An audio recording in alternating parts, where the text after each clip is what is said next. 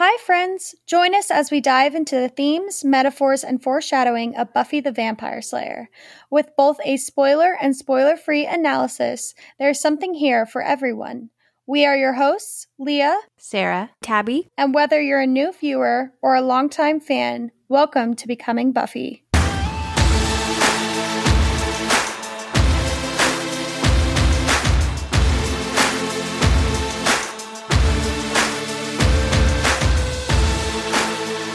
Scoobies. Welcome to our second part of Faith, Hope, and Trick, the episode everyone has been waiting for um, in anticipation because we're just such brilliant women who have such good ideas. um, no, but Faith is such a fun character to dissect. So I'm excited to kind of have a spoiler section to talk about that. Mm-hmm. So, um, if you guys haven't guessed, this is our spoiler section. So if you have not watched the show before and you're not caught up or you just dozed off and then I went on to the next episode, this is the spoiler section. We will be spoiling stuff. So for Buffy the Vampire Slayer and for the show Angel as well. Major yeah. spoilers for the show Angel. Yes, especially this episode. Yeah, I it's just crazy. I watching it back again, it's like it is weird to picture the show without Faith. And mm. it's so weird because Faith is not in it as much as most other characters, but the impact that Faith leaves not only on Buffy but also on Angel is like insane. Like it's crazy. There really is no Buffy the Vampire Slayer without Faith. Season 2 had a lot of sadness in it and like a, a bit they kind of dabbled in a little bit of a darker themes even though angelus himself is a dark character i think sometimes they still kind of tiptoed the line with angelus they could have shown us a lot more but i think season three is really just kind of switches the show's tone in my opinion because like angelus was bad spike was bad drusilla was bad Buffy was good.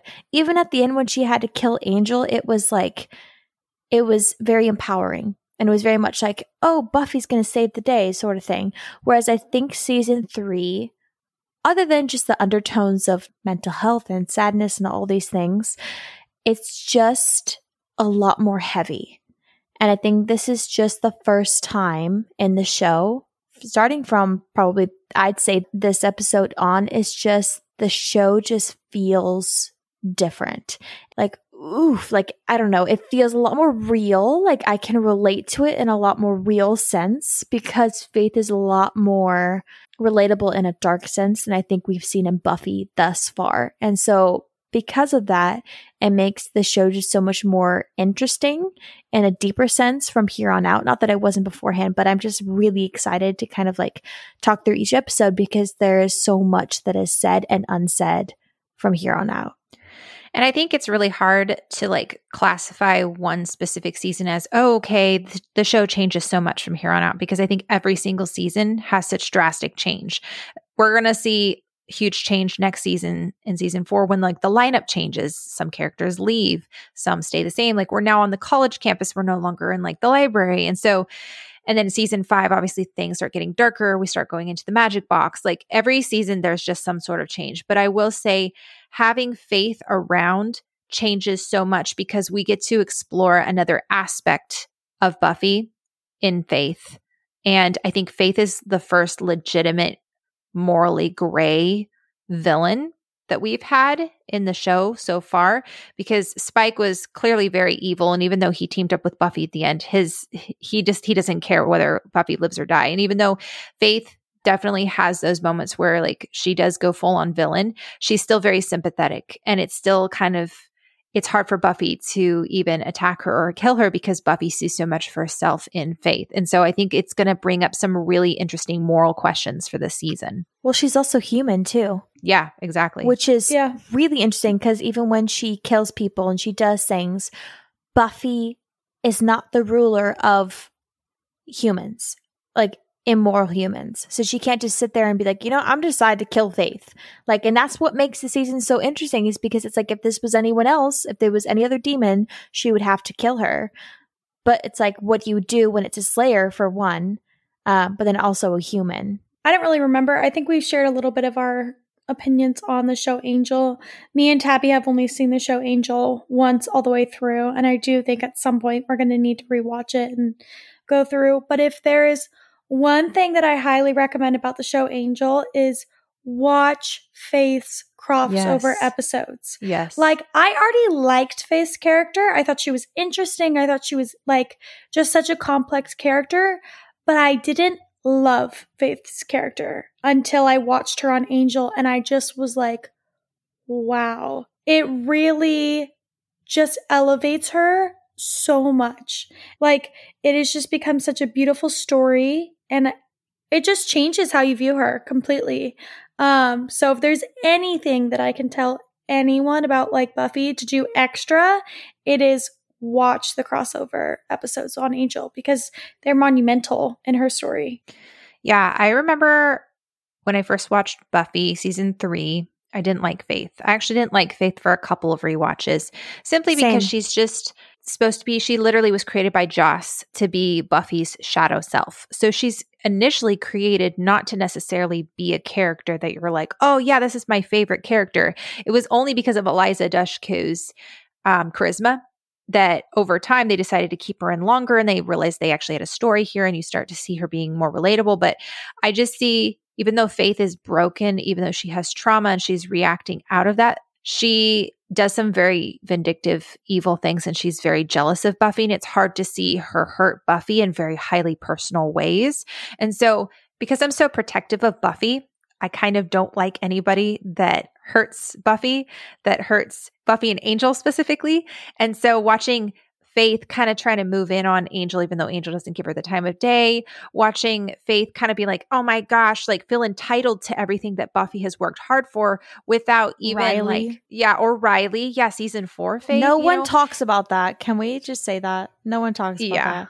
I know, I can't. I know. And no one talks about the fact that she, you know, assaulted Xander too. Mm-hmm. Like, I think that Faith is given a lot of grace. Yeah in some areas that I think she should be called out for because her arc is so good and we do actually see redemption and that's mm. not to take away from that. But yeah so i i just did not like faith when i first saw her.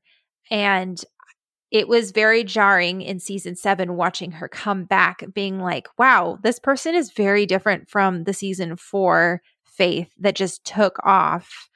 And it wasn't until two years ago when I watched Angel and I finally saw those crossover episodes and I was like, oh my goodness, I should have seen this a long time ago. And so I wholly agree with you, Leah, that if you're going to watch anything, that I, I think I think it's good to watch Angel because it is part of the Buffyverse and it does fill in a lot of gaps and stuff. But I think Faith's arc in particular is very needed to understand the impact of season seven. Speaking of season seven, I thought it was funny that Joyce kind of foreshadowed season seven when she was talking to Buffy and she was talking about how she was like, if there's one Slayer, can't there be like another one so that she can do your job and, and then you can retire and all this stuff? And it's just funny because I know a lot of people have their differences about how they would have wanted the show to end. I personally really, really love the ending of the show, and I think that it is so beautiful for Buffy. And I just like to see little hints like this where even before season five, which was the original finale, that everyone kind of wanted Buffy to have freedom. Yeah. All right. So let since we're already kind of talking about faith, we'll kind of go into that a little bit more. It's really interesting how Buffy canonically throughout the seasons never really liked the idea of having a second Slayer. You can see her kind of bristle when Kendra comes around, and then she kind of warms up to Kendra. And then Faith comes around and Buffy bristles again. And then it's kind of like, oh, hey, they bond a little bit, but there's always some sort of unspoken tension. And I, I do think over time that Buffy does learn to depend on both Faith and Kendra. Um, and I think there is this understanding and this bond that both of them have a situation and have had a destiny thrust upon them that literally no one else can understand. And it's interesting to watch the show sometimes because there's this narrative of, oh, there's only meant to be one of us, and that's why we never got along and stuff. And I love how the show blows that out of the water in season seven, like you're talking about with Chosen Leah, how it's like, hey, no, it's not actually because there's only supposed to be one of you. That's a huge patriarchal thing that they've said, oh, there's only supposed to be one of you. Girls don't get along because, you know, bunch of garbage. No, it's because you set it up to say, hey, you have power and you can't share that power. Like they set up the system to make it so that girls would be at each other's throats, when in actuality, the power is better shared, you know? And I think that's a beautiful thing. But with season three, it's really interesting that Buffy starts to kind of see a little bit of herself in faith and the potential of where she could go. And I'm really excited to explore that a little bit further because once Faith joins the dark side, the evil side, Buffy suddenly realizes, oh, relating to faith has suddenly become really scary because what can I become? If I'm what faith could be, that means that potential is in me as well. And I think that's such an interesting question. Um, Faith's deceased watcher is the first mention in the show, besides Giles's grandmother, of a contemporary female watcher. Yeah, I wrote that down too. I was like, dude, like finally a woman watcher, and she ends up being like brutally murdered. I know, sad. But I think it's also kind of paving the way for Mrs. Post, Gwendolyn Post in Revelations. Um, Buffy is uncomfortable from the very start by Faith's enthusiasm for slayage. Faith demonstrates her hunger for food, sensuality, and slaying. We see that in the Zeppo. And Buffy worries about Faith stepping into her shoes, which we see in Who Am I? So, this episode is actually incredibly foundational for so many episodes to come. We see the Zeppo, we see Revelations, we see Who Am I? We are also reminded of Buffy's death and Kendra's deaths in Prophecy Girl and Becoming Part One. Joyce finally learns about Buffy dying. Um, and then also the fact that a new Slayer is called when a current one dies. Giles tricks Buffy into admitting that Willow's spell works, and he'll trick her again in Helpless. And we also learn that Xander has never told Buffy that Willow was trying the spell again and becoming part two. So there is a lot of stuff that kind of is set up and also kind of paid off a little bit in this episode. And I just, I think it's so critical. I know I wrote that down too, where not all of that. I mean, you definitely got more than I did, but I wrote down more of the fact of I did not realize how much a Faith's character was set up so early on. Yeah. Like you see her unhealthiness with slang, you see her kind of rashness and her aggression and taking it out on slaying instead of dealing with it in a healthy way. And i mean obviously we've all seen the show and we know you know how where that leads faith and stuff but it's just crazy how consistent of a character she is. Yeah and i'm i'm really glad they didn't go down the route of having her commit suicide like they were originally planning I think that would have been so dark. I mean, I mean, there's so many other dark things in the show, but I think it would also would have kind of been interesting to be like, okay, what happens when a Slayer just mm. is at the end of their rope to the point where they commit suicide? But then we would have had another Slayer come along.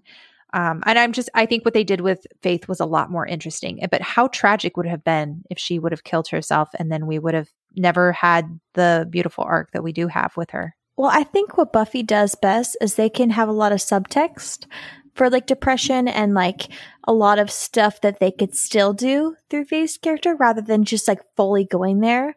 Um, there are a couple other situations I could think of where I'm like, maybe you should have taken the metaphoric route rather than the actual deed. Um, just because I think that's better writing. And I think that, that it's like more interesting to watch. And I feel like it just removes all possibility of just making more art um, through a character. And I'm also like, uh, at least with some storylines, I can see where they were trying to go at least. But with Faith, like killing herself, I really question what they would have done after that and what the purpose of that was supposed to be and how that was like gonna affect Buffy, what the reason was for it. So I don't know. I just feel like it would have been like just too dark and I feel like it would have been hard to come back from that. I kind of disagree. I think that Faith killing herself, I mean, don't get me wrong, I love Faith and I love her character, but I think her killing herself would have been really sad, but I think it would have been so fascinating because it's like, you know, mental health is already such a weighing aspect that some people carry. But it's like, then you add on to that, like, the literal burden of the world dumped onto a young teenage girl's shoulders. Like, I think that that's a very realistic thing that sometimes it would just be too much for someone to bear. The only reason I'm glad, well, for multiple reasons, I'm glad they didn't go that route is A, I love Faith and I want, you know, to her to stay on the show. I think it would have been too much trying to introduce a third Slayer into the show. Like, mm-hmm, yeah. I think that I like that they only did two because it gives you the feeling that they're not immortal, but it's not so much where you're like, okay, another Slayer. I think it allows us to see two different sides or aspects of Buffy. If they had mm-hmm. added a mm-hmm. third one in, I don't know how much they could more vastly different yeah. they could have made her. You know, like she was just Buffy was just in the middle of this spectrum and I think they did a very good job of showing the extremes of both sides and how Buffy kind of mm-hmm. straddles mm-hmm. both those lines. They make like a liability slayer, one that's just awful at everything she does. Yeah, makes right? Buffy's life harder. She's like, yeah. gosh, you're just so horrible and lazy at being a slayer. I have to pick up all the work. I'm like, what else could you do? All right, so let's talk about Scott Hope for a second because we're introduced to him in this episode. And I always forget that Buffy has another boyfriend other than Angel, Spike, and Riley. It's Scott Hope. and um we we can rank them right now if you want to, but in my opinion, I think Scott Hope is a fairly decent boyfriend comparatively. But I'm curious, what are your guys' thoughts on him? And how do you feel his introduction was compared to the introductions of Riley or I mean, I guess Spike's not really introduction, but you know what I mean. I really like him and I I think he was a great boyfriend to Buffy and everything. And I like that his introduction is so random and out of the blue. And I like that they do that because I think it's almost telling us like this guy isn't permanent. Like Buffy doesn't even think he's permanent. I think it's supposed to give the feeling of he is very much a rebound, you know, which is sad. But I, I do like, which is sad. no, it is sad, but it, I, I like how it's done. Well, I was going to say something sort of similar. I think that the way they kind of bring him in is very obvious that he's not going to stay. And I don't know if I agree with him being a rebound. I think that she did like him. I don't think she had enough time to realize if the feelings were real or if they weren't, or if they were just, oh, we're dating.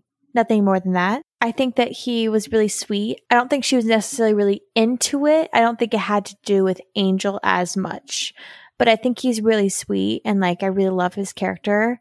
I wish that we had more of him post breakup um, or even just more of them as a couple. And this is so funny because I'm such like a Angel fan, but like seeing them together, I'm like, oh, this is sweet. I feel like I just want Buffy to be happy just like a little bit until she goes into her like really sad like, like Angel relationship for season three because they're just so tortured together.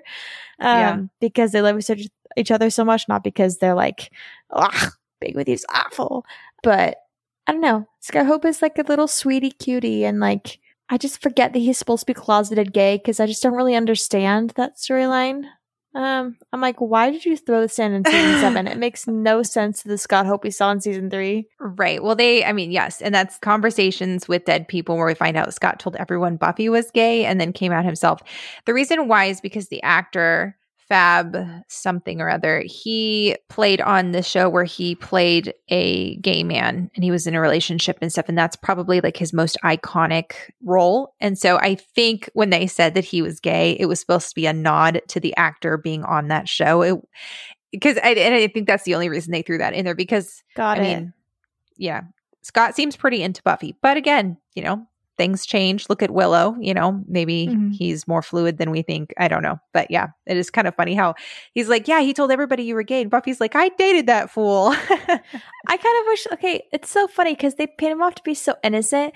And then, like, an episode later for like homecoming he's supposed to have like asked somebody else out immediately and then faith is mad at him and then later on it's like yeah. he spread lies about buffy i'm like y'all aren't making him the same character. Like I feel like yeah, you're just like writing someone different. Odd. Yeah. Yeah. like after they date, just I feel like they just kind of did a disservice to the character. It didn't really quite make sense to me.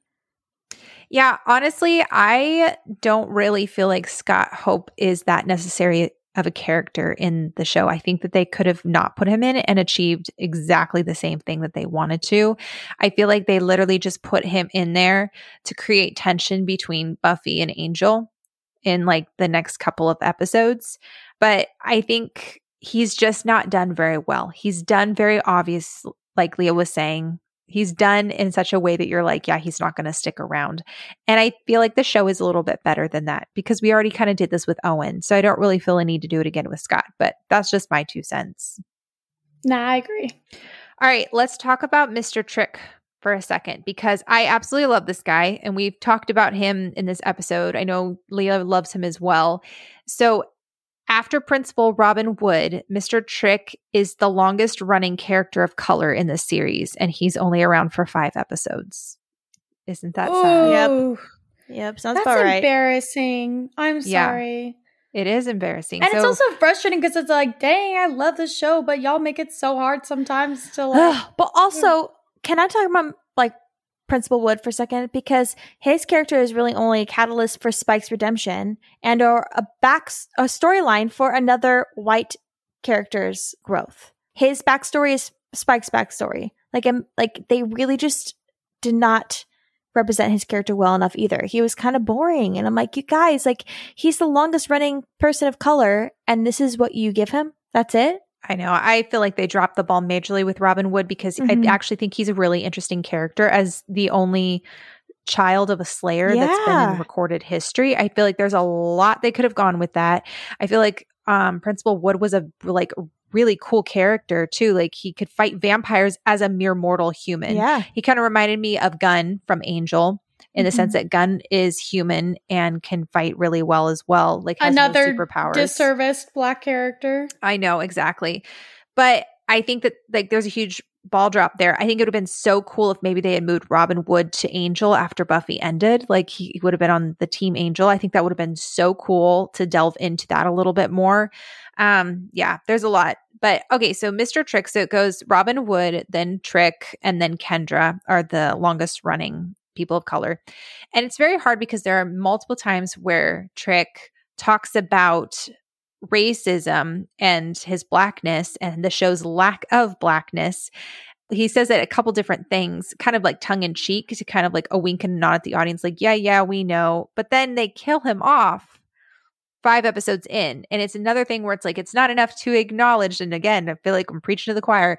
It's not enough to acknowledge that there's a problem if you're not going to do anything about it. That makes you just as bad. It's not, you can't just say, oh, yes, we see that there's a problem. Wow, points for us. No, it doesn't work like that, you know? I also just feel like it's such a wasted opportunity because I love Mr. Trick. I think he's so interesting. I'm like, dude, why couldn't you guys keep him in mm-hmm. as long as like Spike in the second season? Like, he would have been yeah. fascinating. He's especially interesting because he's very different from any vampire we've seen so far. I would say he's definitely closest to Spike, but he is very um he's even more like technologically minded and futuristically minded than Spike is.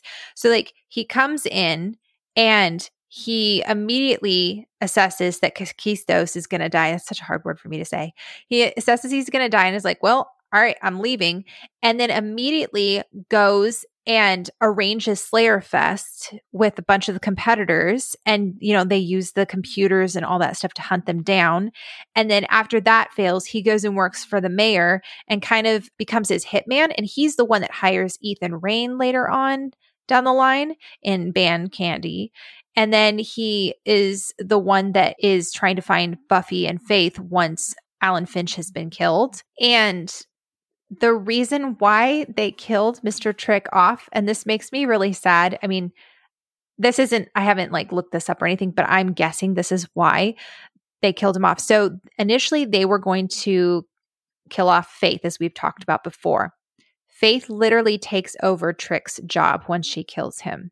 So I firmly believe that they were probably going to keep Mr. Trick around for longer. But once they decided to kill or once they decided to keep Faith along, they decided to have Faith take Trick's job. So therefore, Trick had to die. And it just is like, ugh, we could have had both, you know? Which it's hard because I do think that Faith makes a better villain. But it's like, okay, it's okay to kill off Trick's character, but then why weren't we given another character, like a person of color, in his place?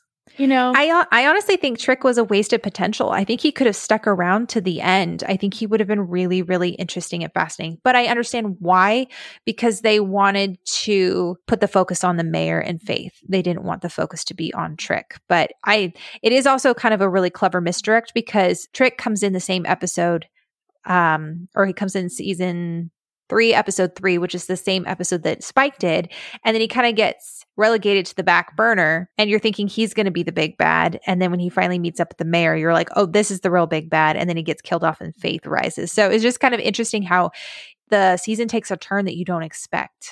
So fun fact the employee that trick pulls out of the um what's it the burger place called? I don't even know the hamburger place that he's eating at. His name is zach hudson and he is also the monster in the episode Superstar in season four. Also, huge missed opportunity in not making that place the Double Meat Palace, or at least making the Double P- Meat Palace that, like, isn't this like burger? I don't even remember what it's, this place I think called. it's called, I wrote it in my notes. I think it's called Happy Burger. Yeah, it's called Happy Burger. Oh, it's Happy Burger. Yes, you're right.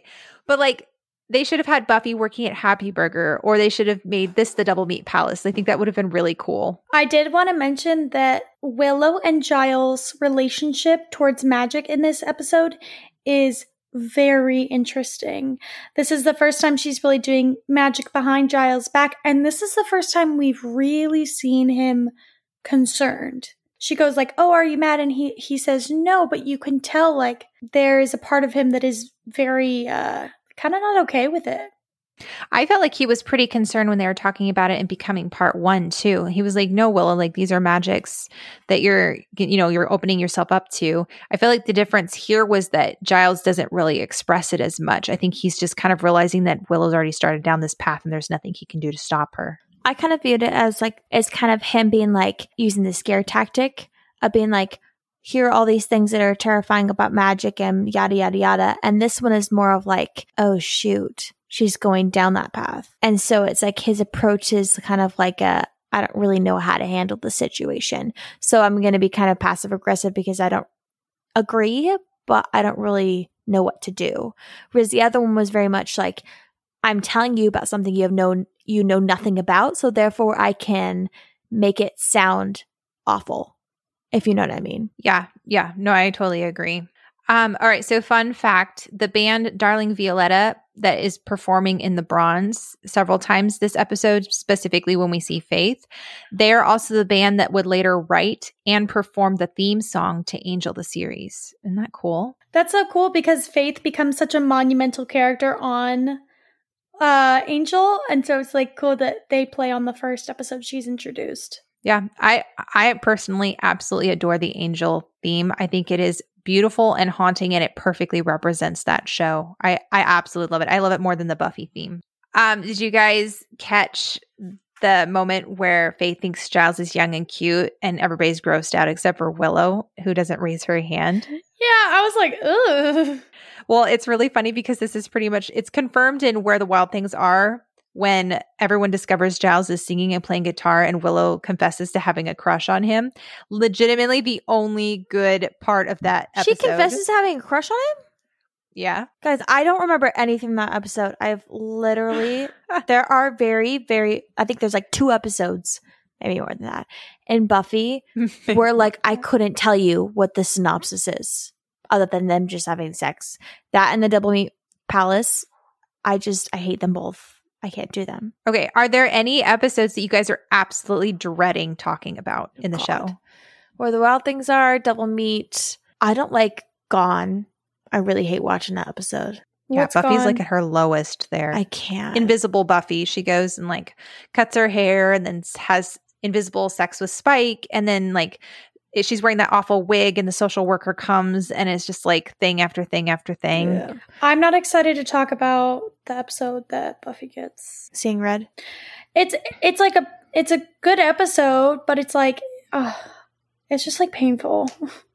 I don't want to watch it again. Yeah. Hell's Bells too. Actually, Hell's Bells makes me more depressed than seeing Red, not gonna lie.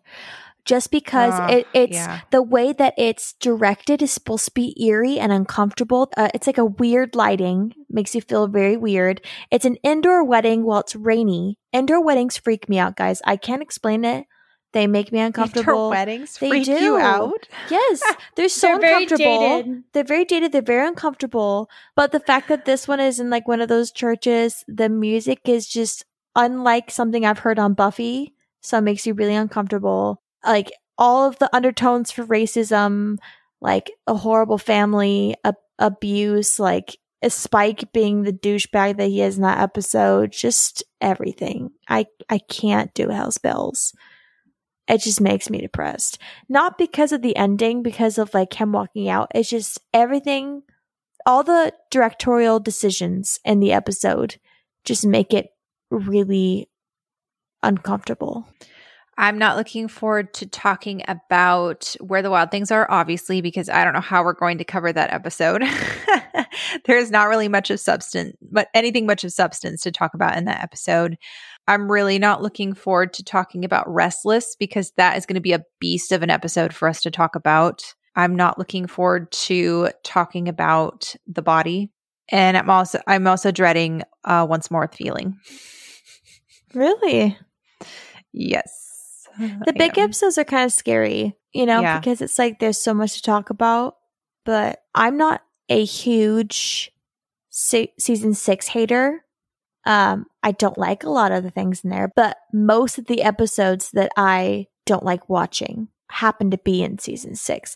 But they're not the ones that people usually think they are, you know? So I don't know. There's a four to five episode stretch in season six that I absolutely is my least favorite stretch of the entire show, where Buffy is just so depressed and Yep. Willow's at her lowest. I think that's just really hard. to watch, actually, Dead Things. Dead Things is probably number one for me, not gonna Dead lie. This is hard. I Yeah. that is a rough episode for me to watch. So I can't even imagine like it's just the depression, the defeat, the hatred of herself in Buffy's eyes in the episode to me is at her peak in Dead Things. More so Yeah. than Gone.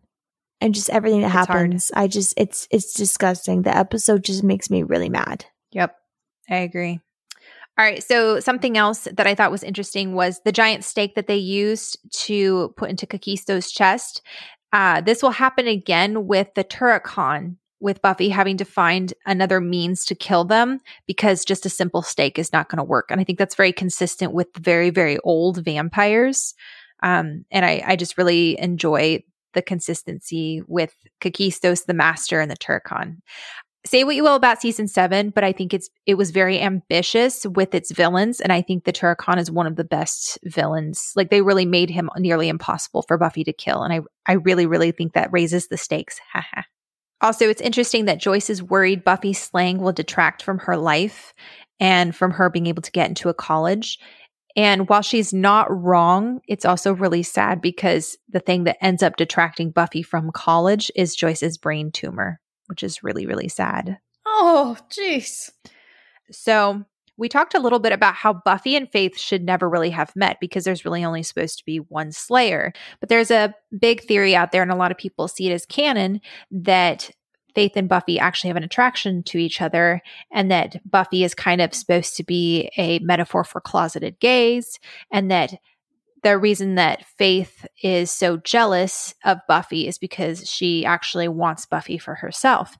And so it's really interesting. I was reading um, a post from a user on Tumblr, her insect reflection, and she was talking about how in Faith, Hope, and Trick, you know, the three important characters that are named in the title are really essential and the most of them is faith obviously and her relationship with buffy frames the rest of the season. And she talks about how the other two characters mr trick and scott hope are relevant in how they relate to faith because she ends up subsuming each of their narrative roles and that's why they're grouped as a trio. I'm paraphrasing what she has to say here.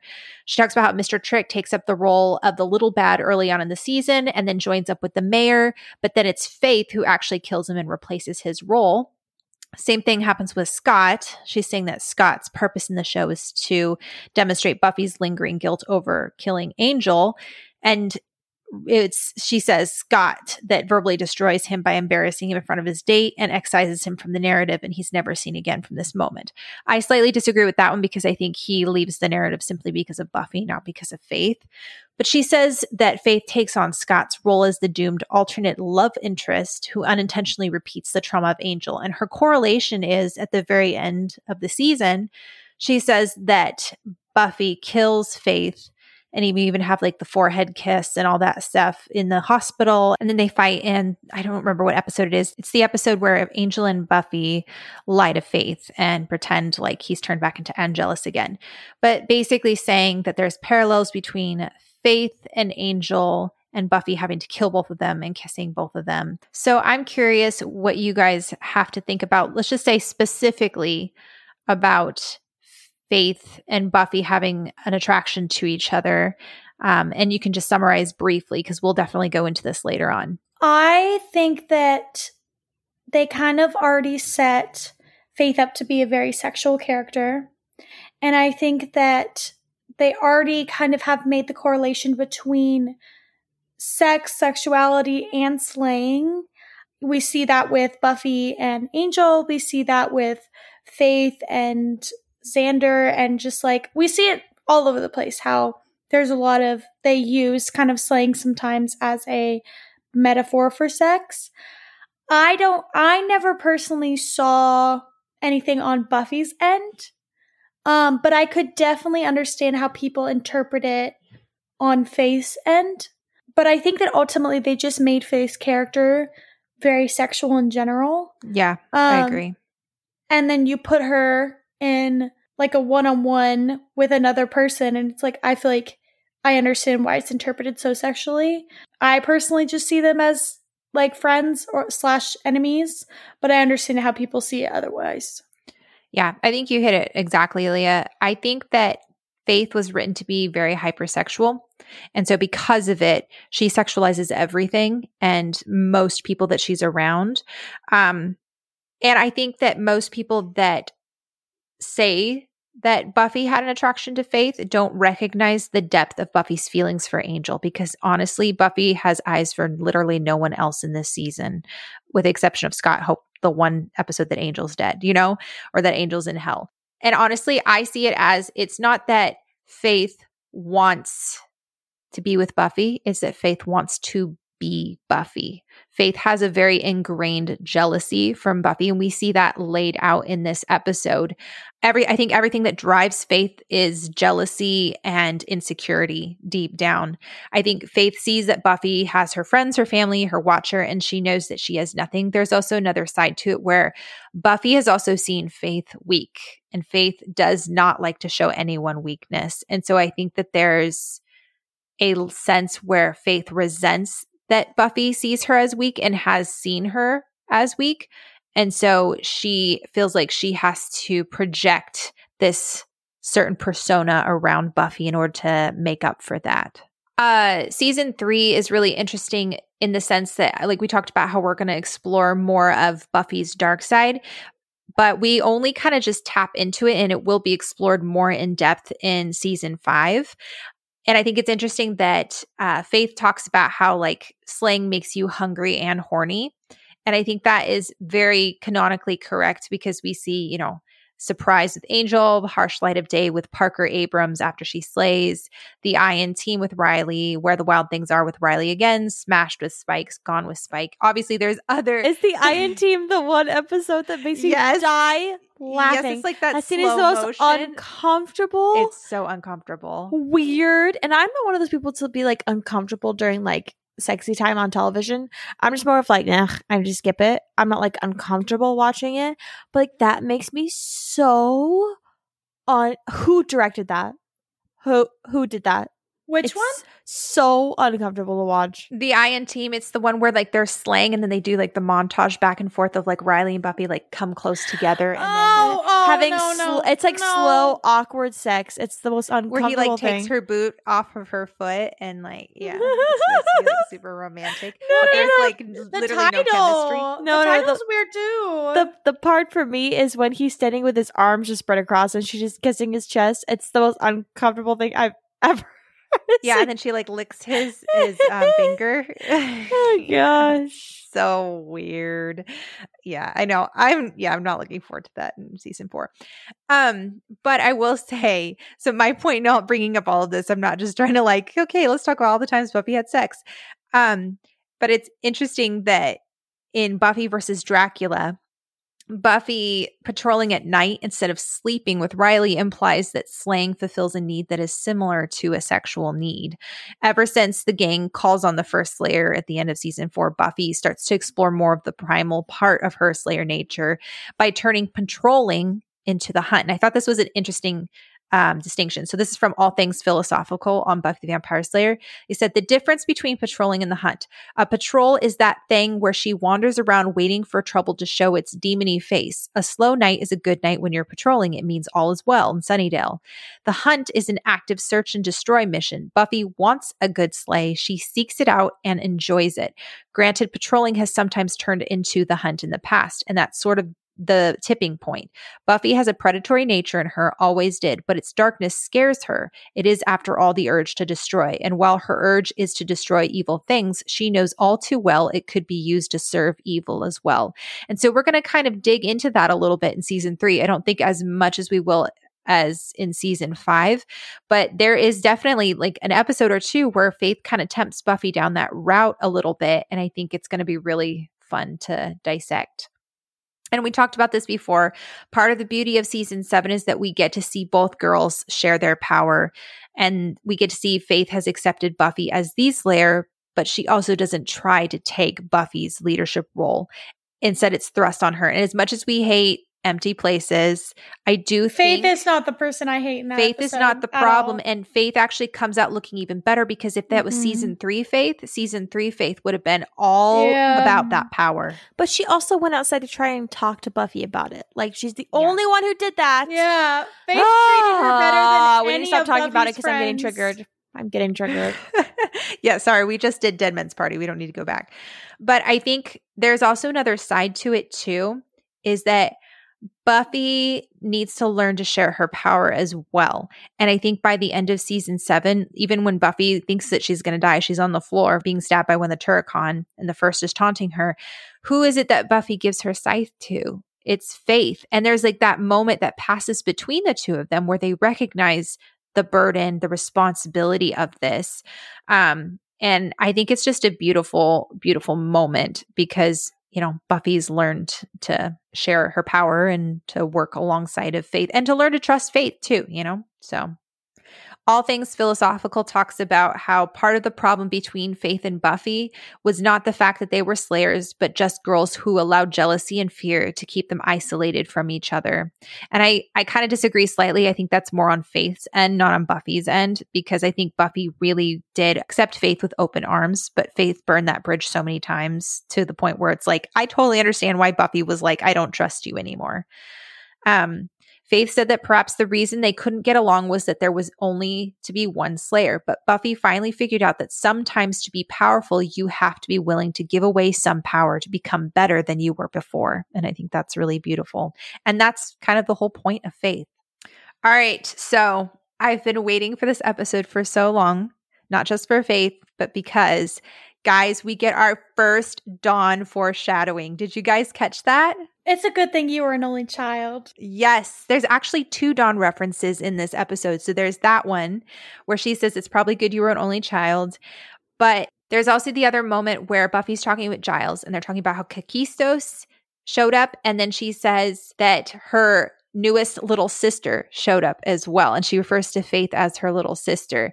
And this is going to be a big theme that kind of carries through till the very end of season three, where Faith looks at Buffy and says, Look at you all dressed up in Big Sister's clothes. And then we ultimately have that dream sequence where they're talking about little sis coming and all this other stuff. So I'm so excited. I love it when we start getting the foreshadowing stuff to come in because it's like, Ooh, Dawn's coming, even though everybody hates Dawn for some reason. Undeserved.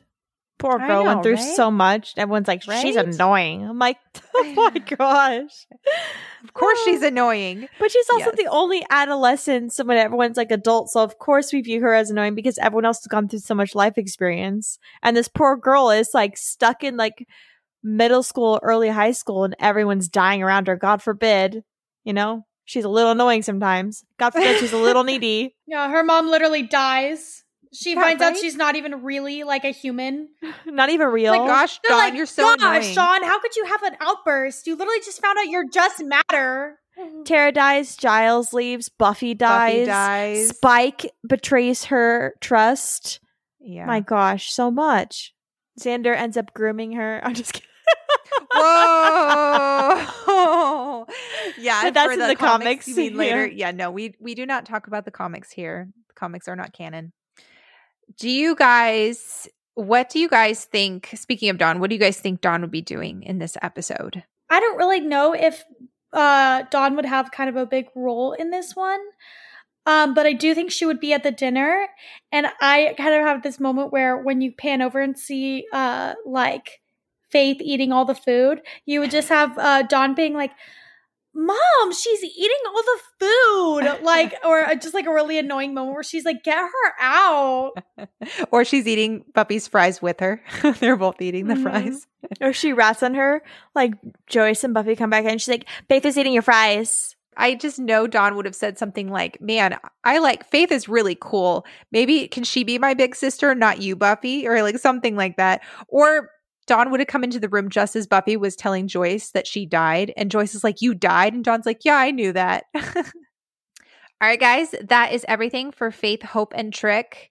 I'm excited because next week is Beauty and the Beasts, which yes! is one of my favorite episodes of season Thank three. you. Some love for Beauty and the Beast. Why is no, it trashed I, on? I don't understand. Like some of them, I'm like, you know what? I like this episode. I can get if you don't like it, but the metaphor is great. The acting is great. There's some beautiful scenes. Sarah Michelle Gellar and that episode is so good. I just love I love everything about it. I love it so much. Yeah, Angel's back. Yes, Angel, it's, uh, it's beautiful. I know. It's funny because for me, I am not a huge fan of Anne Dead Man's Party or Faith, Hope, and Trick. Like, I think they're okay episodes, but I feel like season three just really starts getting rolling after Beauty and the Beasts mm-hmm. and Angel comes back. I feel like then it's just like a string of phenomenal episodes. So I'm excited to talk about it. But thanks so much for listening, you guys. We are having a blast walking through season three with you all. If you guys enjoy our podcast, feel free to rate and comment on Apple Podcasts. Leave us a review. You guys can follow us on Instagram, Becoming Buffy Podcast. You can email us at becomingbuffypodcast at gmail.com. You can find us on TikTok or Tumblr. Yeah, let us know your guys' thoughts of Faith, especially. I know she's kind of one of those characters that a lot of people have been waiting for her to come on the show. And I'm excited to hear everyone's varying opinions because I feel like you either love her or you hate her. There's not really much of an in between. So, with that, you guys, we will see you next week for Beauty and the Beast.